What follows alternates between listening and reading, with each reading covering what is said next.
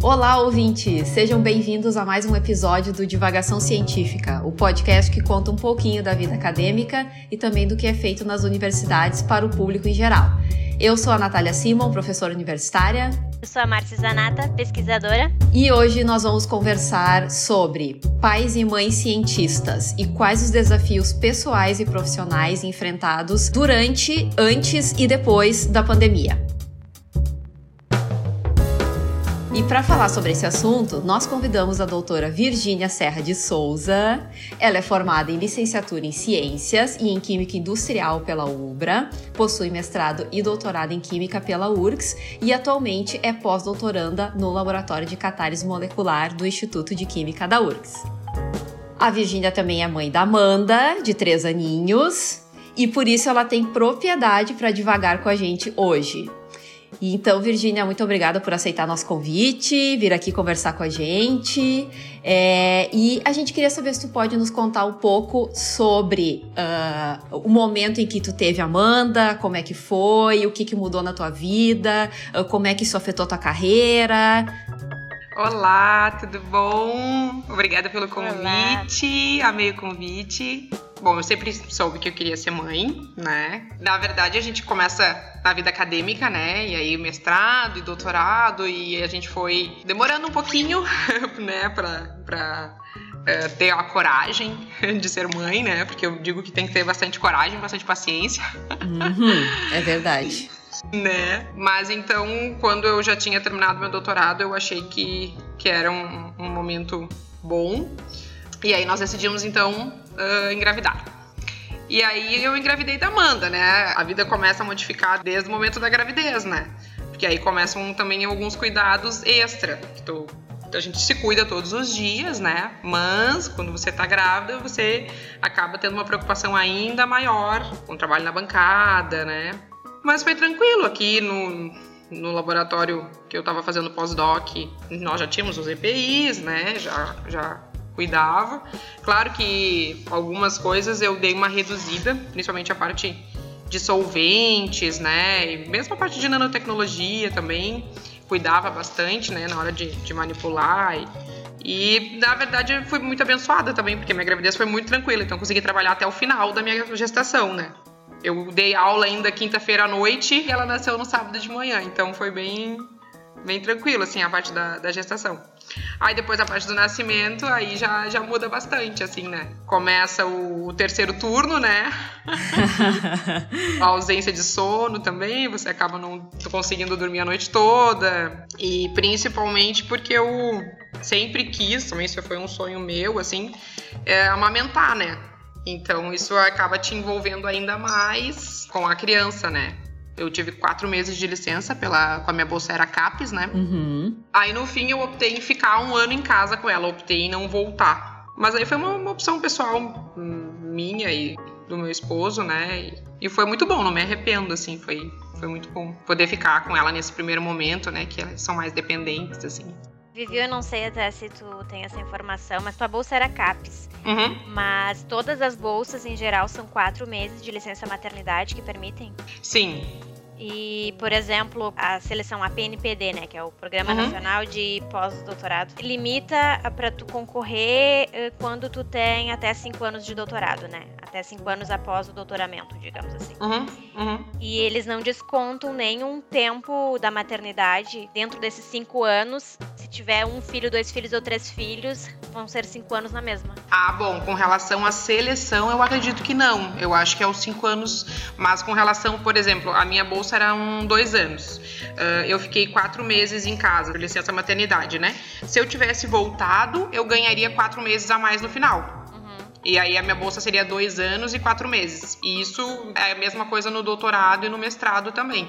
Mas eles te pagam, né, pra a licença maternidade direitinho e ainda acrescentam mais quatro no final. Mas agora que nem tu falou, na seleção, porque geralmente no edital diz assim, é, até cinco anos após o doutoramento. Aí eu acho que nesse caso... Eu até tentei pesquisar para ver se encontrava alguma coisa específica, por exemplo, da seleção P N P D, se tinha um tempo maior, e, e acho que não tem realmente, porque isso é uma coisa que, por exemplo, aqui na Europa é um pouco diferente, que essas seleções que são para cinco anos, digamos, que tem lá sempre escrito assim, cinco anos ou adicional de um ano para cada filho, sabe? Ah, que interessante, é, seria ótimo, né? Ah, sem dúvida. Porque realmente, é, um ano é bem justo. Porque esse um ano, tu, tu, tu acaba reduzindo a carga de trabalho, tu não consegue ter o mesmo ritmo, né?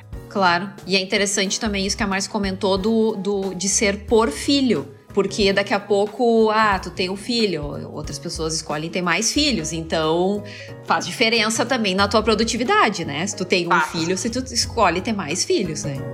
Outra coisa também que eu acho que podia ser maior o tempo aqui é a licença do homem também. Sim. Ou então que se a mulher tirasse seis meses, que o homem depois pudesse tirar seis meses também.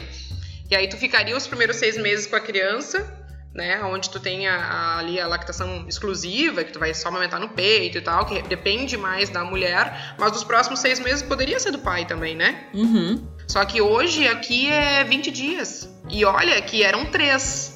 vinte já foi uma evolução. O, o Jackson, ele também sempre me ajudava, mas chegou num ponto assim, que principalmente no início, que daí até foi uma opção minha. Eu dizia pra ele, ó, quem sabe tu dorme no outro quarto pra te poder dormir, porque ele tinha que trabalhar no outro dia. A carga horária dele continuava a mesma. Eu, bem ou mal, estava de licença, né?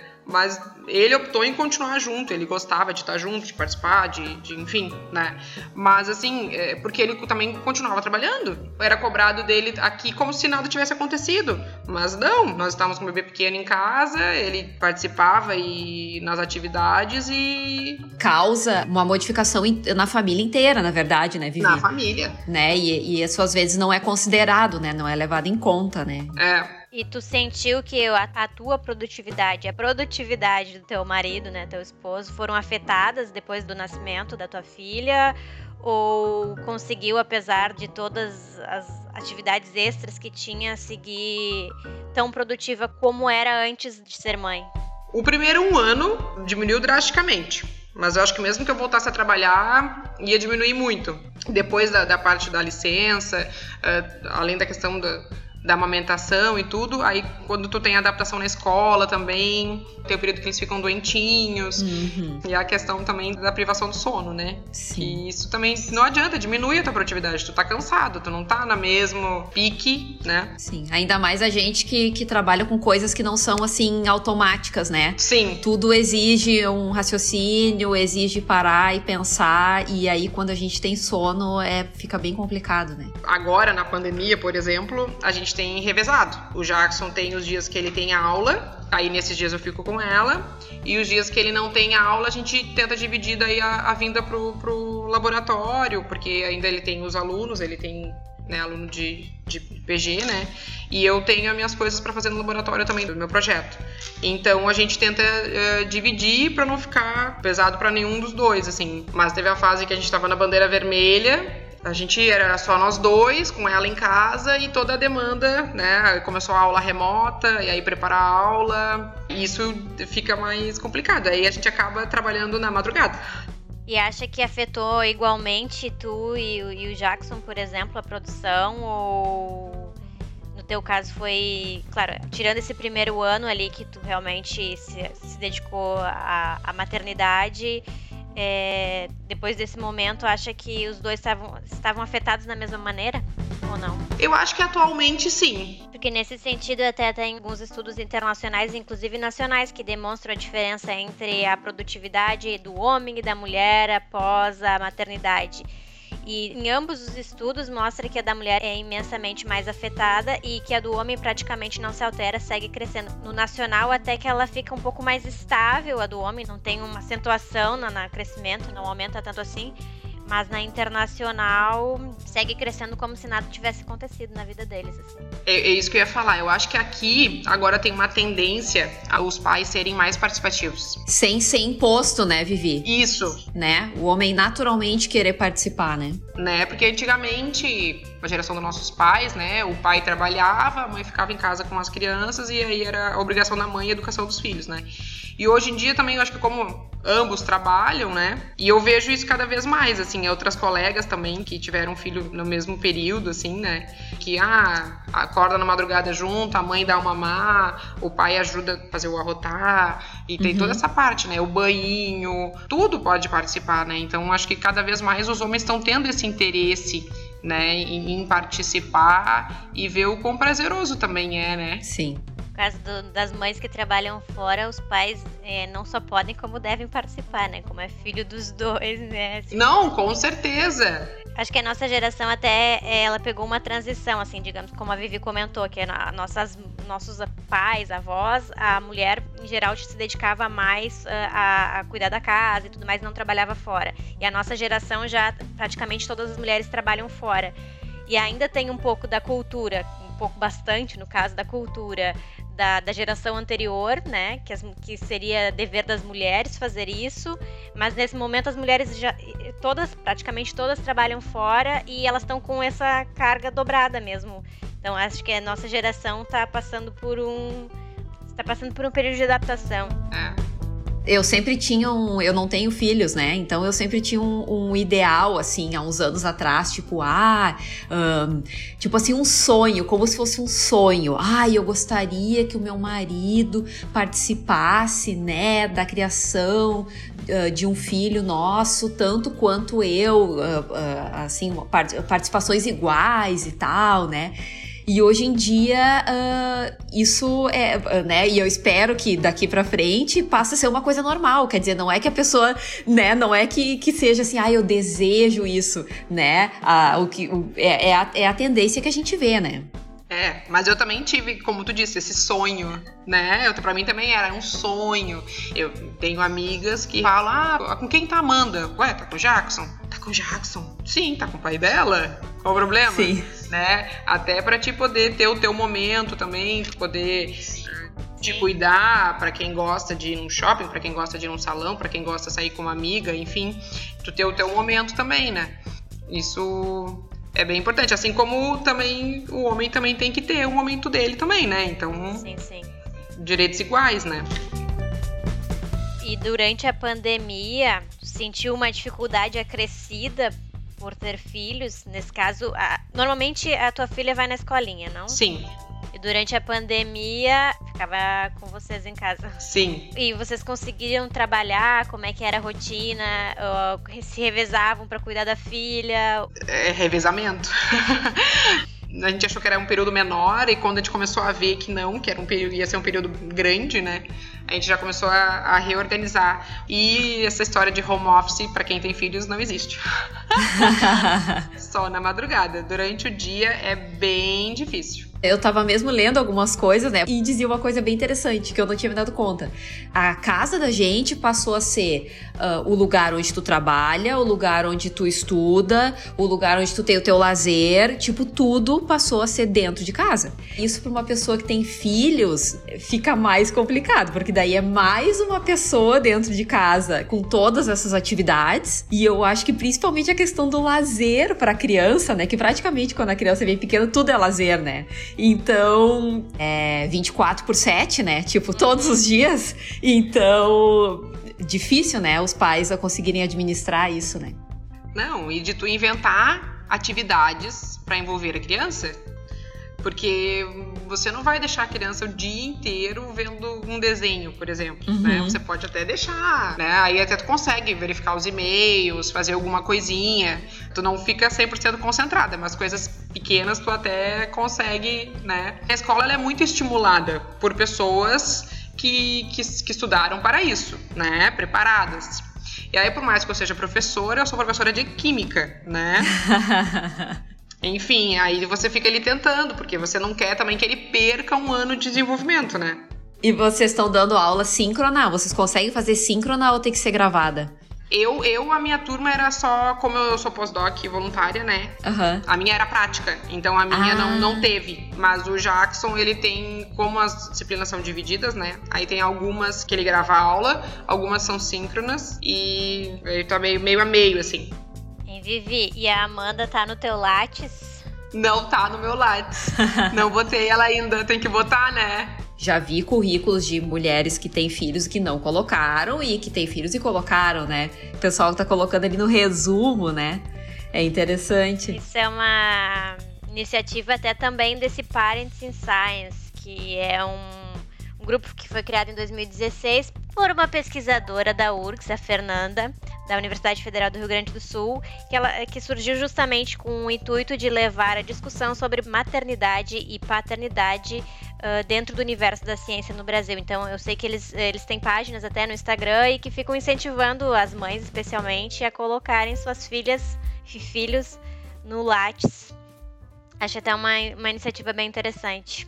E esse grupo eu vi que tem quinze mães e tem um pai também. Achei, achei legal, assim, né? Sim. Ah, eu vou, vou colocar, então, depois dessa conversa.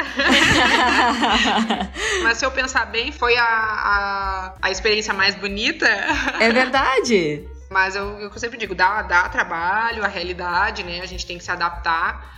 Mas também, ao mesmo tempo, muda totalmente a tua cabeça, sabe? Depois que tu tem filho.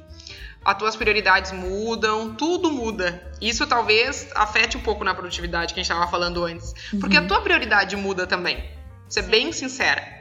Por mais que, assim, eu amo o que eu faço, né? A gente sabe que não é fácil, e essa vida de pesquisa, né? Mas eu gosto do que eu faço. Só que a tua prioridade muda. Porque, por exemplo, eu e o Jackson, nós nos conhecemos aqui na U R G S, né? E aí, quando éramos só nós, muitas vezes, ah, sábado, se precisasse vir, colocar uma reação, mesmo domingo, ah, era só nós dois, a gente vinha, vinha os dois, né, era bem tranquilo, fazia o que tinha que fazer, ou se tinha que ficar até mais tarde, colocar uma reação, né, é, tu ficava, não tinha horário, não, eu tenho que ir embora, agora não, agora cinco e meia eu tenho que sair, porque eu tenho que pegar lá na escolinha. Uhum. Essa diferença é mais acentuada, né, na, na academia do que talvez em outras, em outras áreas, porque nós na academia em geral não temos horário, né? Sim. Fazemos isso de noite, de final de semana, quando for necessário, às vezes não tiramos férias, normalmente não se tira férias, e deixamos de lado realmente a vida pessoal, e quando te, se tem filho, a pessoa se dá conta que existe uma vida pessoal e que existe uma pessoa que depende de ti, né? Que uma pessoa... Que... que precisa de uma vida organizada, né? De uma que tem horário para comer, que tem horário para dormir, que tem horário para ir para escolinha, que é diferente, é bem diferente da vida do pesquisador, né? No seu trabalho. Mas eu acho que nesse sentido eu já ouvi hum, relatos assim de pessoas que sofreram preconceito, especialmente na academia, porque nós temos, assim, às vezes na academia se fala como se a gente tem que estar disponível o tempo integral, sabe? Que se a gente não Sim. tiver disponível o tempo integral, tu não é uma pessoa tão é, esforçada, tão trabalhadora, não sei. E aí quando se tem filho, isso, não, isso fica impossível, né? E já vi relatos de preconceitos de mulheres que foram ter, né, que tiveram filhos e que sofreram algum tipo de repressão, alguma coisa... Eu não sei se tu sentiu isso algum, em algum momento, Vivi, ou se tu já ouviu relatos, ou... Diretamente, assim, explicitamente, eu não tive nenhum caso, assim, que eu ah, sofri preconceito. Mas eu já tive outros relatos, né, de, de professoras daqui, pesquisadoras, né, da gente se sentir dessa forma, sabe? Que uhum. eu não tô dando conta... E agora, a Amanda tem três anos e meio, eu tô começando a achar que as coisas estão voltando ao normal. Mas eu, eu me sentia muito mal, porque eu não ia deixar minha filha, isso nem passava na minha cabeça, né? Mas eu depois eu pensava assim, meu Deus do céu, essa semana eu consegui fazer o quê? Consegui trabalhar dois dias, assim, inteiros. Fora isso, foi pouco produtivo. Então, eu, eu me cobrava isso, eu já conversei... Uh, uma pessoa até me, me, me relatou que, que uma mãe, né, que ela chegou a pensar, ela já é concursada, em abandonar o concurso pra, porque se sentia uma mãe ruim e uma pesquisadora ruim, uhum. porque ela não conseguia fazer nenhuma coisa nem outra. E a gente tem muito esse pensamento no início, eu tive também, muito, muito. Agora tá começando a melhorar, mas não sei se eu cheguei a sentir assim um, um preconceito direto das pessoas, assim. Porque se a pessoa tá com isso na cabeça, é, às vezes não, não necessariamente tá acontecendo um preconceito, mas se qualquer coisa que alguém vai te falar, tu vai achar que aquilo que é, pode ser. Tem a ver com esse sentido, sabe? Mas eu acho que isso acontecia também um pouco um, antigamente, não, anos atrás, assim, que a pesquisa ainda era mais fechada do que é atualmente, e sei que, assim, professores mesmo não gostavam que os alunos, os orientadores na época, não gostavam que alunos tinham... É... tivessem filhos, por exemplo. É, fica difícil você muitas vezes é, se planejar, né? Você faz todo um planejamento e a criança fica doente. E aí você precisa se, se reorganizar. Então já aconteceu assim, de, o colega de repente marcou com você, aí você precisou ficar com a criança. Aí é uma situação que também que tu acaba te sentindo um pouco mal, assim. Não, é que às vezes até no, quando vão recrutar pessoas nas empresas pode acontecer de, às vezes, eles têm preferências por homens justamente porque, especialmente, por exemplo, na nossa idade, é, eles preferem sempre é, contratar homens porque, por causa disso, sabe? Então, esse tipo de preconceito. Mas... Sim. Essa questão de, do momento certo também, acho que é uma coisa que sempre nos deixa, assim, aflitos. Sim. Porque Sim. quando tá no doutorado, pensa ainda tô no doutorado. Quando tá no pós-doc, pensa ainda não tenho concurso. Quando entrou no concurso, pensa agora eu tenho os dois primeiros anos do estágio probatório, tem muita coisa, depois não sei o quê. Sempre tem uma coisa, sabe? Aí depois passa tudo isso e a gente não tem mais tempo fértil.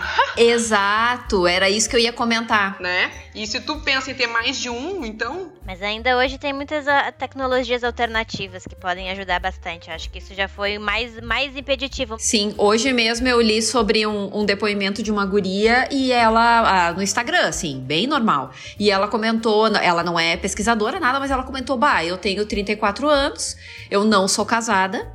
Eu gostaria de ter filhos um dia, né?